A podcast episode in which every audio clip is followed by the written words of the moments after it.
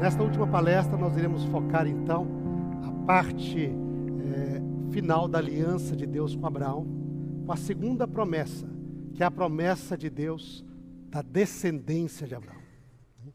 E essa promessa ela vem esclarecer de uma maneira extraordinária a como se cumpriria a primeira promessa de Deus feita à humanidade, a promessa de um descendente. Lembra quando o homem acabou de pecar? Antes mesmo de trazer seu juízo sobre Adão e sobre Eva, Deus fez promessas. E a primeira promessa que Deus fez é a promessa de um descendente, através de quem viria a destruição da serpente e a redenção da humanidade. Agora, na história de Abraão, é o próximo momento no texto bíblico, quando Deus traz grande luz na Bíblia em como ele iria cumprir essa promessa através do descendente da mulher, o descendente do ser humano, o Salvador prometido. Okay? E nós, ao estudarmos isso, nós vemos alguns aspectos muito interessantes. Okay? Primeiramente, vamos ver os aspectos gerais dessa promessa. Okay? Deus prometeu a Abraão uma grande nação. Abrindo a Bíblia em Gênesis, capítulo 12, não é? Nós vemos no verso 2 e 7, Deus diz, de ti farei uma grande nação. Verso 7 diz, apareceu o Senhor e diz, darei a tua descendência essa terra. Quão grande seria essa descendência de Abraão? Então o texto bíblico nos diz que essa descendência seria incontável como o pó da terra. Próxima vez que Deus aparece para Abraão, é no Gênesis capítulo 13, quando ele se separa de Ló. E Deus, nesse momento, diz para ele, na sua promessa, versos 15 e 16. Gênesis 15, capítulo 13, versos 15 e 16. Porque toda esta terra que vês, eu te darei a ti e a tua descendência para sempre. Farei a tua descendência como pó da terra, que de maneira que se alguém pode contar o pó da terra, poderá também contar a tua descendência. E a próxima vez que aparece aqui, diz que Deus prometeu fazer essa descendência incontável como as estrelas do céu. Gênesis 15. Sabe que esse capítulo de Gênesis 15, ele é muito interessante. Ele tem um pequeno detalhezinho aqui que às vezes passa assim meio desapercebido. Em todos os relatos de Deus conversando com Abraão, no capítulo 12 e no capítulo 13, nós só temos Deus falando. Sai da tua terra, da tua parentela, vai para uma terra que te mostrarei, farei de ti uma bênção, e se ti serão benditas todas as famílias da terra. Hein? Quando Deus acaba de falar, você não ouve a voz de Abraão. Simplesmente diz que Abraão saiu. Ele ouviu e obedeceu. Ele não fala nada. Aqui, quando Deus promete no capítulo 3, olha para a terra, percorre a terra, olha para o norte, para o sul, para o leste, para o oeste, tudo isso vou dar a você e à tua descendência. Percorre a terra. Diz, Abraão saiu percorrendo a terra. Ele não fala nada. A primeira vez na Bíblia que Abraão fala respondendo a Deus é em Gênesis 15. E aí Deus apareceu, diz, depois desses acontecimentos, capítulo 15, verso 1, diz, veio a palavra do Senhor a Abraão numa visão e lhe disse, não temas, Abraão, eu sou o teu escudo. E o teu galardão será sobremodo grande. Deus fala, e aí no verso seguinte, respondeu Abraão. É a primeira vez que ele responde uma palavra de Deus que lhe foi direcionada, respondendo de maneira audível. E a primeira vez que Abraão fala desse modo audível para Deus, ele fala para reclamar. É a primeira vez. Todas as outras vezes, Deus falou, ele ouviu e obedeceu. Agora, Deus fala. Ele nem deixa Deus falar muito, não. Ele diz, Abraão, né, tenha bom ânimo, eu sou teu escudo, teu galardão será modo grande. E ele responde, Senhor Deus, o que o Senhor me dará? porque eu não tenho filhos. E o herdeiro que vai herdar todas as minhas coisas, já faz aqui muito tempo que eu estou aqui. 10 anos que eu estou nessa terra. E até hoje não tive filho nenhum. Não é? Nós sabemos que é 10 anos, porque no capítulo seguinte fala que ele estava lá já há 10 anos. Ele diz, e quem vai me herdar é meu servo, Damasceno, meu escravo, que é uma pessoa que eu confio, muito boa, mas ele vai herdar tudo o que eu tenho, já estou passando a escritura para ele, já estou fazendo o meu testamento. O que, que o Senhor vai me dar? Eu ando sem filho, estou envelhecendo, o Senhor não me deu nenhum filho. Primeira vez que Abraão fala com Deus, no texto bíblico, nós cremos que ele orava a Deus, que ele adorava a Deus, mas a primeira vez que ele fala com Deus no texto bíblico, respondendo a uma fala, um discurso de Deus dirigido a ele, é para reclamar. Aí Deus fala assim, calma Abraão, calma, calma. Sai para fora. Olha as estrelas. Conta se você pode. Assim será a tua descendência. Aí o texto diz então, no verso 6... Ele creu e isso lhe foi imputado por justiça. Tua descendência será inumerável, grande como o pó da terra e como as estrelas do céu. Essa é a promessa de Deus, uma grande descendência. E aí então o texto bíblico continua a descrever essa promessa de Deus a Abraão. E aí nós vamos para a próxima fase que agora intensifica essa realidade. E essa próxima fase, então, hein, vem logo em seguida a essa declaração de justiça, hein, que é importante na Bíblia. Essa experiência dele, ele creu e isso lhe foi imputado por justiça. Vai se tornar um dos versos mais citados na Bíblia, quando Paulo usa isso para falar da salvação de todos os crentes, a salvação pela fé. Né? E a partir daí, então, a experiência de Deus com Abraão passa a não ser somente um contexto de diálogo, mas essa promessa de descendência passa a ser uma profecia viva. Em Gênesis, no capítulo 17, nós temos a primeira profecia viva de Deus com Abraão. Deus aparece a Abraão novamente. É a próxima vez que Deus aparece a Abraão. Nós temos capítulo 15, Deus apareceu, 16, a história de Agar, Ismael, o nascimento de Ismael. Depois, capítulo 17, é a próxima vez que Deus aparece a Abraão. É a 4ª vez que Deus aparece a Abraão na toda a sua vida. Apareceu lá em Ur dos Caldeus, em Harã. Né? Depois apareceu quando separou de Ló, capítulo 13. Depois apareceu no capítulo 15, que teve aquela experiência que acabamos de relatar. E agora Deus aparece para Abraão na 4ª vez da vida dele. Sim? E agora havia se passado muitos anos. Abraão já estava velho. Tinha 100 anos de idade. Sara tinha 90 anos de idade. E neste momento da vida de Abraão, quando ele já estava bem idoso, já havia passado mais cerca de 13 anos que Ismael tinha nascido. Sim? E então Deus aparece. Deus aparece a Abraão. Okay? E nesse momento, convido você a abrir a Bíblia em Gênesis capítulo 17. E nós vemos essa profecia, essa experiência extraordinária de Deus com Abraão. Quando atingiu Abraão a idade de 99 anos, apareceu-lhe o Senhor e lhe disse, eu sou Deus Todo-Poderoso, anda na minha presença e sê perfeito. Farei uma aliança entre mim e ti. E te multiplicarei extraordinariamente. Então tem a reação de Abraão. Prostrou-se Abraão, rosto em terra, e Deus lhe falou. Ou seja, Abraão voltou à atitude do silêncio obediente. Deus fala, ele ouve.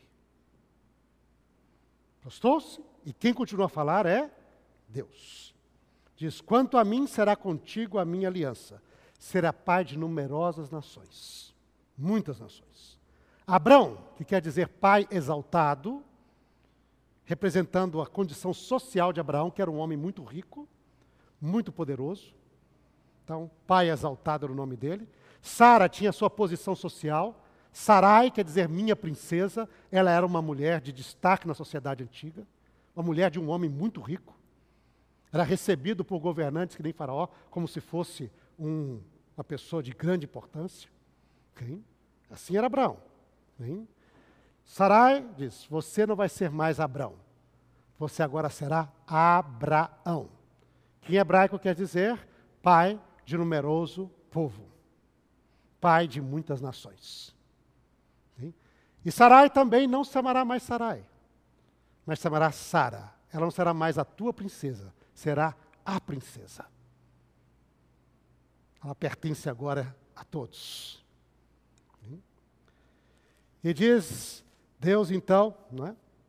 Quando ele fala isto, notem bem, mais adiante aqui, disse Deus a Abraão, a Sarai tua mulher, verso 15, 17 e 15, já não lhe chamará Sarai, porém Sara, abençoá-la-ei, dela te darei um filho, sim, eu a abençoarei, e ela se tornará nações, reis de povos procederão dela. E neste momento, e Deus tinha falado, mudou o nome de Abraão, falou sobre a circuncisão, deveria circuncidar todos os filhos, todos os homens da família dele, que nascesse deveria ser circuncidado. Falou sobre Sarai, e neste momento que ele fala de Sarai, há uma mudança no texto. Notem bem, capítulo 17, verso 17. Então, se prostrou Abraão, rosto em terra, e deu uma gargalhada. Literalmente o texto é isso. Na nossa tradução, ameniza, porque é muito forte no texto hebraico. E Abraão deu uma gargalhada, mas riu mesmo, riu forte. E ele então disse, peraí, Senhor, que isso? É isso uma piada? Isso deve ser uma piada celestial, né? Porque para um homem de 100 anos como eu, vai nascer um filho, e para Sara com 90 anos, espera aí, Senhor, Sara com 90 anos, ela tem 90 anos, ela não é uma mocinha mais, ela não é uma menina mais, ela tem 90 anos, para uma mulher de 90 anos vai nascer um filho, essa é uma piada celestial, e ele deu uma gargalhada, realmente ele deu uma gargalhada, e a palavra deu uma gargalhada em hebraico é itzhak. E deu uma gargalhada. E então ele se volta para Deus, ele falou na mente dele, no coração dele, diz o texto bíblico. Daí ele volta-se para Deus e disse, não é? Nos diz aqui, disse Abraão agora, já um nome novo, né? Verso 18, a Deus, tomara viva Ismael diante de ti. Senhor, não se preocupe mais, eu já tenho um filho. Entre a promessa do capítulo 15 e essa que o senhor está fazendo agora, nasceu um menino chamado Ismael. O menino está bonito, o menino é forte, eu gosto muito desse menino. É só o senhor abençoar esse menino. Não se preocupe mais em contar uma história dessa, Senhor. Não é? A história de que a Sara, vovozinha agora, vai ser mãe. Essa é a história, essa realmente é... Isso é ridículo, Senhor. O que é isto? Não é? Tomara vivo Ismael diante de ti. Aí Deus disse, não é? De fato, verso 19, Sara, tua mulher, te dará um filho. E lhe chamará Itzhak. Ele deu gargalhada. Você acabou de fazer? É o nome dele. Para o resto da vida. Você vai lembrar que você riu disto. Itzhak, Isaac. Você deu gargalhada. Hein? Ele deu gargalhada. É. O nome dele é esse, o resto da vida dele. Você vai lembrar disso. Não é? Estabelecerei com ele a minha aliança, perpétua e para a sua descendência. Quanto a Ismael, eu te ouvi, vou abençoá-lo. Okay? Falo-ei fecundo, multiplicarei extraordinariamente, gerará 12 príncipes, lhe darei uma grande nação. A minha aliança, porém, estabelecerei com Isaac, não é? A qual Sara te dará a luz neste mesmo tempo, daqui um ano, e fim dessa fala, essa fala com Abraão, Deus se retirou, levanta-se e nem deu tempo para ele pedir desculpa. Acabou. A história é séria, acabou. Deus foi embora. Hein? Primeira profecia viva.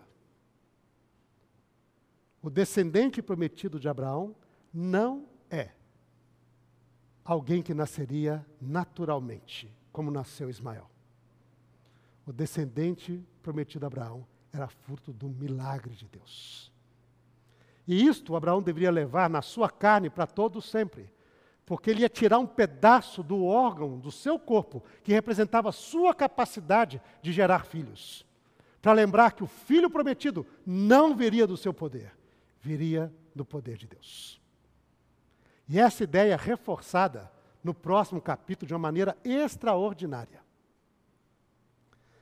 No capítulo 18 de Gênesis, nós temos um relato que é extraordinário.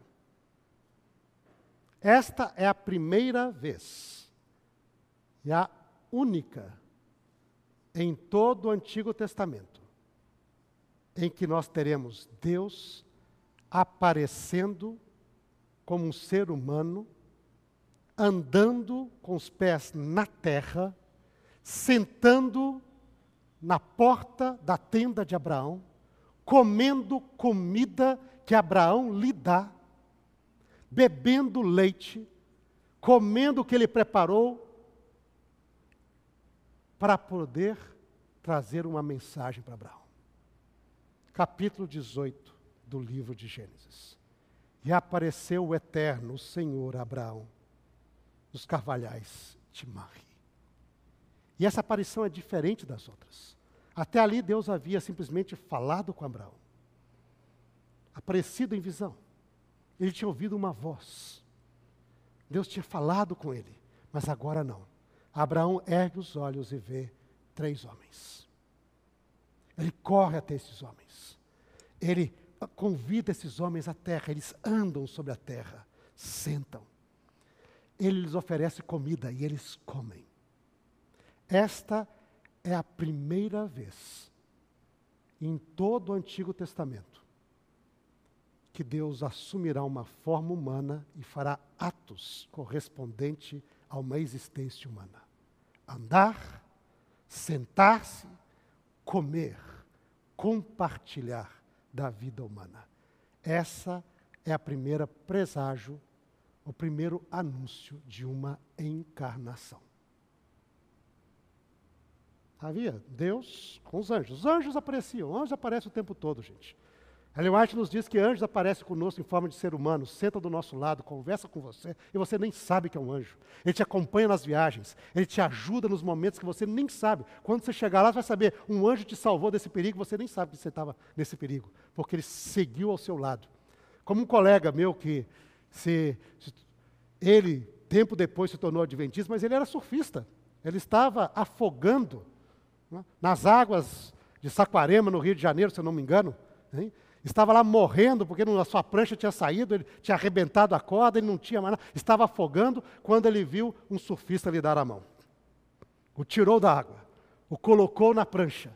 Ele, exausto de tanto nadar, caiu ali um pouco, dormiu uns 5 minutos. Quando ele levantou, estava longe da praia ainda, olhou para trás, não tinha ninguém. Só ele e uma prancha que ele não conhecia. E o outro?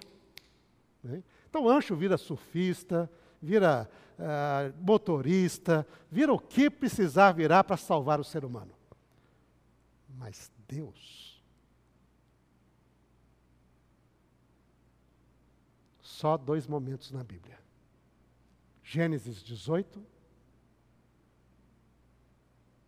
e o Evangelho, quando ele nasce, numa forma humana. Outras vezes apareceu Deus, mas ele nunca comeu, nunca sentou, nunca compartilhou da vida. Essa é a única experiência. E ele faz isso para quê? Para anunciar o nascimento do menino à mulher. Note bem isto. Abraão foi numa visão. Para Sara, Deus vem em forma humana. Foi à tenda de Abraão para dizer, onde está Sara, tua mulher? Ela está aí. Dentro de 1 ano eu virei. E Sara terá um filho. Sara lá dentro fez a mesma coisa que Abraão. Diz, e Sara se riu e deu gargalhadas. A mim, velha como eu sou, vou ter filho, essa alegria que eu nunca tive na vida. Imagina isto. E Deus pergunta para ela, por que Sara se riu? E ela responde, não ri não, riu sim. Isso tudo está escrito aqui, diálogo. Por acaso para Deus existe alguma coisa impossível? Dentro de um ano eu virei e Sara terá um filho. Essa palavra de Deus, por acaso para Deus existe alguma coisa impossível? É a mesma coisa que o anjo Gabriel vai dizer para Maria, quando ela pergunta, como é que eu vou ter um filho? O anjo responde, para Deus não existe impossível em todas as suas promessas. Isaac, no seu nascimento, era símbolo do nascimento do Messias. Ele se tornaria homem através de um milagre. Para uma mulher que não poderia naturalmente, nas situações, ter filhos. E assim Isaac se tornou uma profecia viva. E essa foi a primeira profecia, esclarecendo como viria o descendente. E aí nós partimos para a última parte dessa promessa. A segunda profecia bíblica. E a última vez que Deus aparecerá a Abraão. No capítulo 22, nós temos ali, então, um relato do último relacionamento de Deus com Abraão, sua última pacto-aliança, fechando toda a experiência de Deus com Abraão. Deus aparece para Abraão no final da vida dele. Isaac, agora, muitos anos depois, Isaac já era um jovem, hein? Um jovem de 18 anos, provavelmente. Já havia passado muito tempo, desde que Deus apareceu nas tendas do Carvalhais de Moré. E Deus aparece para Abraão. Abraão agora já está velho, cerca de 120 anos de idade. E Deus lhe aparece. E quando Deus aparece nessa última vez, nós temos alguns aspectos interessantes, hein? Nessa história que é a história do sacrifício de Isaac. Quando nós vamos ao texto bíblico, essa história tem paralelos únicos com a história de Abraão. Vejam bem aqui, vejam comigo. Capítulo 22 do livro de Gênesis. Nos diz ali, a primeira vez que Deus falou para Abraão, Deus falou com algumas palavras únicas. Diz lá, sai da tua casa, da tua parentela, da casa do teu pai, família. Família com a noção passado. E ele dá uma ordem, vai-te. Em hebraico, lech. Lechá, vai-te para uma terra que eu te mostrarei. Quando Deus aparece aqui, em Gênesis 22, Deus diz o seguinte, hein? Depois dessas coisas, pôs Deus, Abraão à prova, ele disse, Abraão, ele se respondeu, eis-me aqui. Acrescentou Deus, toma teu filho, teu único filho, família. Agora a família, o aspecto futuro, saiu dele. Antes família passado, de onde ele veio. Agora futuro, para onde ele vai, a família dele vai. Toma teu filho, teu único filho, Isaque, a quem amas, e vai-te, Lech Lechá, para a terra de Moriá, para um monte que eu te mostrarei. Sabe quantas vezes na Bíblia ocorre essa expressão Lech Lechá? 2 vezes somente. Vai-te. Gênesis 12, Gênesis 22. Esta última vez que Deus fala com Abraão, é como se Deus estivesse renovando de novo o chamado com Abraão. Ele usa expressões paralelas àquela que ele usou na primeira vez. Família, Lech Lechá, para um lugar que eu te mostrarei. Só que existe uma pequena diferença aqui. É que no Gênesis 2 ele diz, toma teu filho, teu futuro, e oferece-o lá onde eu vou te levar, como um holocausto. Nós muitas vezes perdemos um pouquinho o impacto dessa história, e o horror dessa história, porque a gente diz, bom, Abraão ia fazer um sacrifício, verdade. Mas Deus não pediu qualquer sacrifício. Ele pediu um sacrifício de holocausto. O que é holocausto? Quem oferecia um holocausto, matava o animal, deixava sair todo o seu sangue e depois metia fogo para queimar totalmente o animal morto. Foi isso que Deus pediu para ele.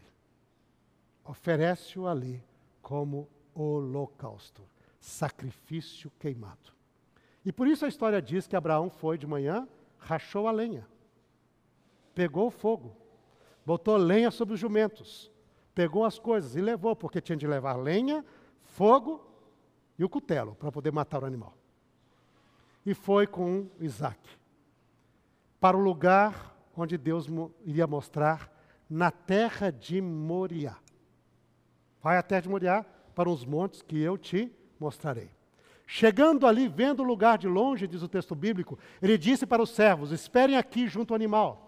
Ele pegou a lenha e colocou sobre as costas de Isaac, que era um jovem forte.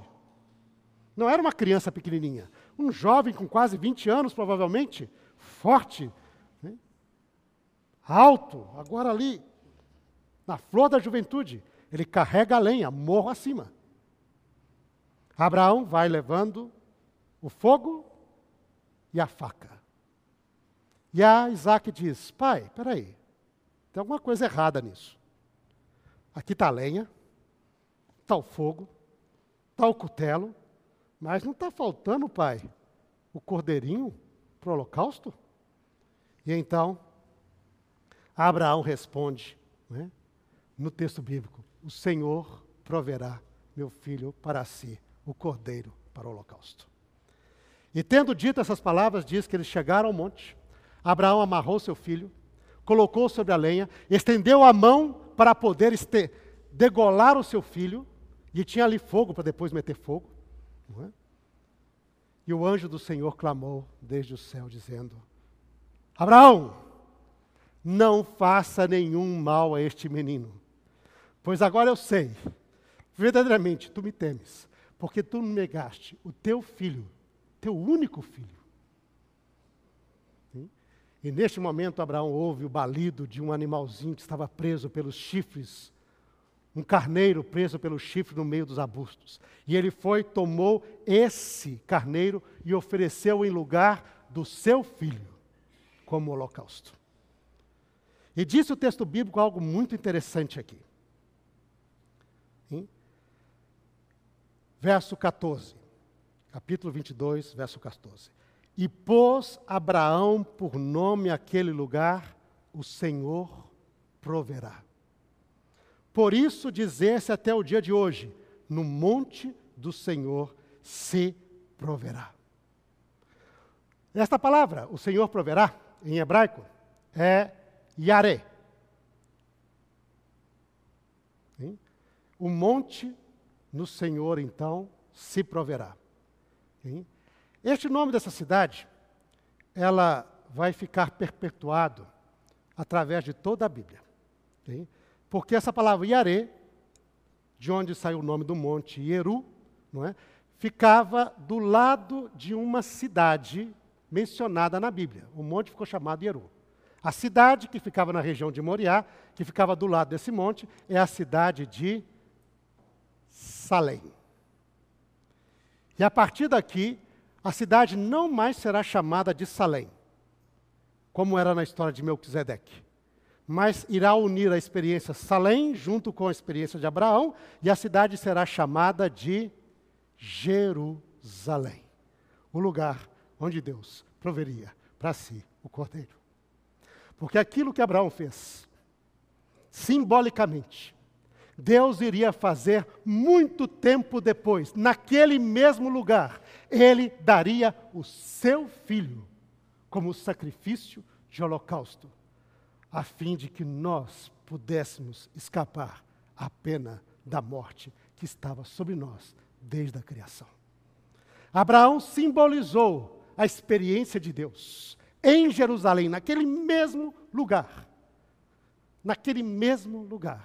2000 anos depois, Jesus seria o Cordeiro de Deus e o Pai ofereceria o Filho, porque amou o mundo de tal maneira que deu o seu Filho, a fim de que todos aqueles que nele creem não pereçam, mas tenham a vida eterna.